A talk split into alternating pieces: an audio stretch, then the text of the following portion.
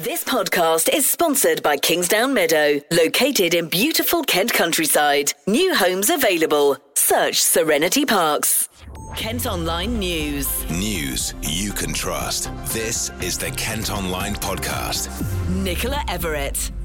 Hello, hope you're okay. Thanks ever so much for downloading today's podcast. It's Wednesday, March the 17th, and one of our most read stories on Kent Online today is about claims that COVID rules at a McDonald's in Kent were being ignored, leading to an internal investigation. Our reporter Oliver Kemp joins me to chat about this story. Now, this was an investigation by Sky, wasn't it, Ollie? Yes, this was part of a large investigation into McDonald's in three different parts of the country Merseyside, Greater Manchester, and Kent. It revealed workers at these restaurants have said stores have been consistently breaking their own health and safety rules throughout the winter lockdown. Now, McDonald's restaurants are currently just offering drive through services, but complaints over social distancing screens and checking staff temperatures have been raised. And some staff have even said they were unable to wash their hands every 30 minutes. One of the workers at the Kent branch said he was worried about his family catching COVID and he thought his managers were aware of how slack things had got. He also described the environment as extremely unsafe. And do we know which branch in Kent they went to in particular? Well, we only know that, it was a store in Rochester. The specific branch in question hasn't been named, but there are a number of stores that it could be. We have the Strood branch on the Medway City Estate, one on Commercial Road, and Medway Valley Park. So there are three potential places that this report could be referring to. So, what have McDonald's had to say? Well, a spokesperson described the report as deeply concerning, which I suppose is an unsurprising response but also said the fast food chain was confident this relates to a very small number of the 130,000 people they employ across the UK and Ireland.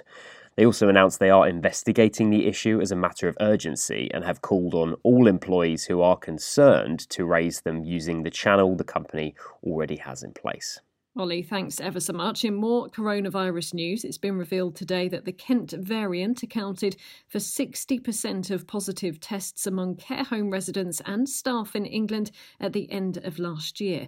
As studies found in the southeast, where it was strongest, it was responsible for four fifths of infections in the second week of December.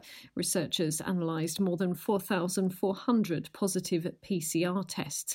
Anyone over the age of 50 is now being called for a coronavirus vaccine. And don't forget, you can see what infection rates are like where you live in Kent by going to the interactive map at kentonline.co.uk. Just zoom in to your particular part of the county. The death of Sarah Everard has been spoken about in the Commons today. It's a week since the 33 year old's body was found in Woodland near Ashford after she disappeared while walking home in Clapham in London. Earlier, Boris Johnson and Labour leader Sir Keir Starmer agreed the tragedy should be a turning point in tackling violence against women and girls. The Prime Minister said the government's working to make the streets safer, but warned attitudes need to shift. Unless and until we have a change in our culture that acknowledges and understands that women currently do not feel they are being heard, we will not fix this problem. And that is what we must do. Searches have been continuing in Sandwich as part of the investigation. A serving Met police officer from Deal has been charged with kidnap and murder. He made his first appearance at the Old Bailey via video link yesterday and is due back in court in July. The Kent Online Podcast with Serenity Parks. The Kent Online podcast has been told human remains found in woodland near Bromley are that of a middle aged man. The discovery was made on land off Main Road in Biggin Hill and are thought to have been there for a number of years. A woman's been charged with attempted murder following a stabbing in Tunbridge Wells. It happened at an address in Dudley Road last Thursday. A woman in her 30s has been remanded in custody and is due at Crown Court next month. The Home Office has confirmed it will continue to house asylum seekers at an army barracks in Folkestone. The decision comes after an independent inspection of Napier Barracks found it was run down and unsuitable for long term accommodation. More than 100 people at the site had previously caught coronavirus. The Home Office has always insisted the facility is safe and COVID compliant. A teenager who caused £30,000 worth of damage when he set fire to a wheelie bin in Tunbridge Wells has avoided going to prison. Shane Blowers started the blaze on Bramble Walk in Laurel Road in June 2019. It then spread to a nearby house. The 19 year old from East Hill in Dartford has got to do 200 hours of unpaid work. A Swanley man has been fined £400 after leaving clothes outside a full charity donation bank. The 38 year old's been accused of fly tipping, which he says has left him distraught. You can read the story in full at Kent Online. Dartford Council has been approached for a comment. More than 100 plastic bags of dog waste have been found hung on trees or left in bushes on just a one mile route near Canterbury. At Kent Online, you can see the pretty disgusting pictures of the discovery that was made by a volunteer litter picker in Fordwich. He's now calling on dog owners to be more responsible and dispose of the bags properly. The council says offenders will be fined. Kent Online News. Next on the podcast, and we're going to be hearing from a man who's been at the helm of one of Kent's best known charities for the past six years. Demelza Hospice Care for Children has a base near Sittingbourne, which provides care for youngsters with life limiting conditions. You may well have raised money for them in the past or been into one of their fundraising shops. Well, Ryan Campbell is the chief exec, but has announced he's going to be stepping down in May. He's been chatting to Jamie. It was an agonising decision for me. I've been a Demelza for six years, which has um, taken us through one strategy and, of course, a pandemic. And it's time now for the organisation to enter into its next phase. It's been a job that I have loved and still love.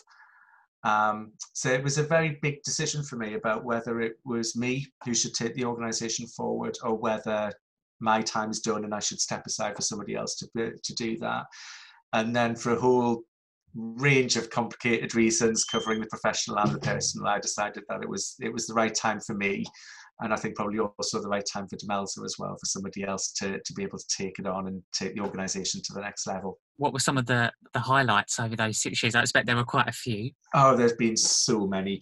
I think there have been the big organisational ones like being able to come through a pandemic without any outbreak of COVID um, in our care services like being able to keep all of our care services open throughout the pandemic to, to help people in need.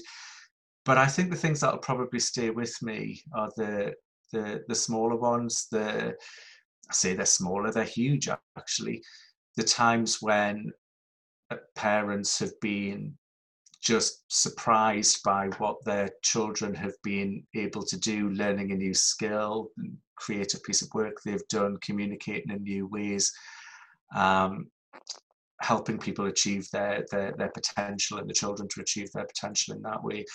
And some of the sadder things too, um, when children have died at the hospice, to hear from the parents that despite you know the awful sadness of that event, how the fact that we were able to provide an environment which wasn't hospital and which was peaceful and meant that they were able to spend quality time together as a family, sometimes for the first as well as the last time, without lots of machines and lots of staff around them. You know, really, really precious memories, despite the sadness at that time. I think I think those are probably things that will really stay with me. The roof of a Sittingbourne leisure centre, which was ripped off in strong winds, has now been repaired. £800,000 has been spent on fixing the swallows following damage caused by Storm Ciara last year.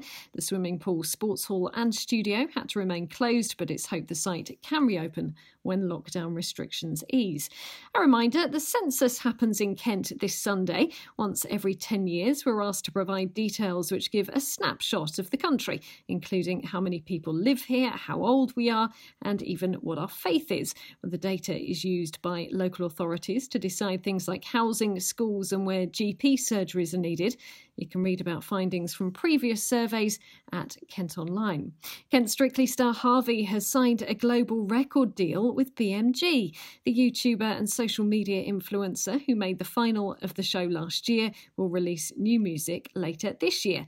The 22 year old from Hartley currently has more than a billion combined streams. And Tom Grennan's been chatting to our sister radio station KMFM about his new album. He was on the hit list last night with Emma Joe this album is such a personal record to me, and means the world to me, and it's the most honest I've ever ever been. Um, so for it to finally be able to be living in other people's lives, it's just amazing. And it's not just my album; it's it's it's our album, and and I'm just so happy and I'm so proud of it. So yeah, it feels good. Can you kind of like tell us a little bit about about it? Because obviously you've said yourself that you've been so honest. It must be kind of scary putting out an album where mm. you're really showing like the vulnerability of you.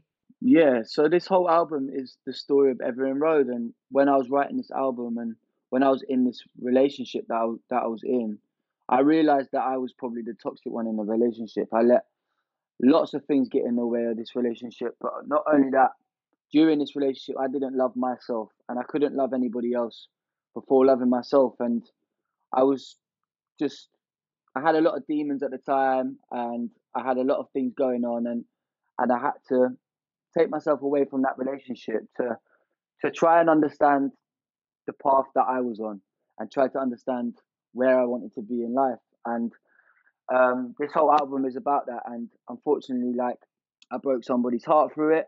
I broke my own heart through it. But like I say, I needed to I needed to love myself, and I and at that time I didn't, and and but now I do, and I'm and I'm so so happy, and uh, yeah, I'm a different man now. But uh, Evering Road is is all about that time. If you missed it, you can hear the full thing at kmfm.co.uk. Kent Online Sport. Football, and it was a fantastic result for Gillingham last night. They're now just two points off the League One playoff places after winning 3 0 away at Lincoln City. The goals came from Vadaine Oliver, Kyle Dempsey, and Jordan Graham. We caught up with boss Steve Evans after the match. I think the key thing to remember is it's it's the supporters opportunity to perhaps dream or perhaps think what if scenarios all around the football league on Saturday and Tuesday, whatever. It's our job just to remain focused, to go back on the training ground and work hard. It sounds an old cliche, but I've been over the course many times in promotions. And, and it is the ones who, who think that you win promotion with 10, 11 games to go, or you've got near something.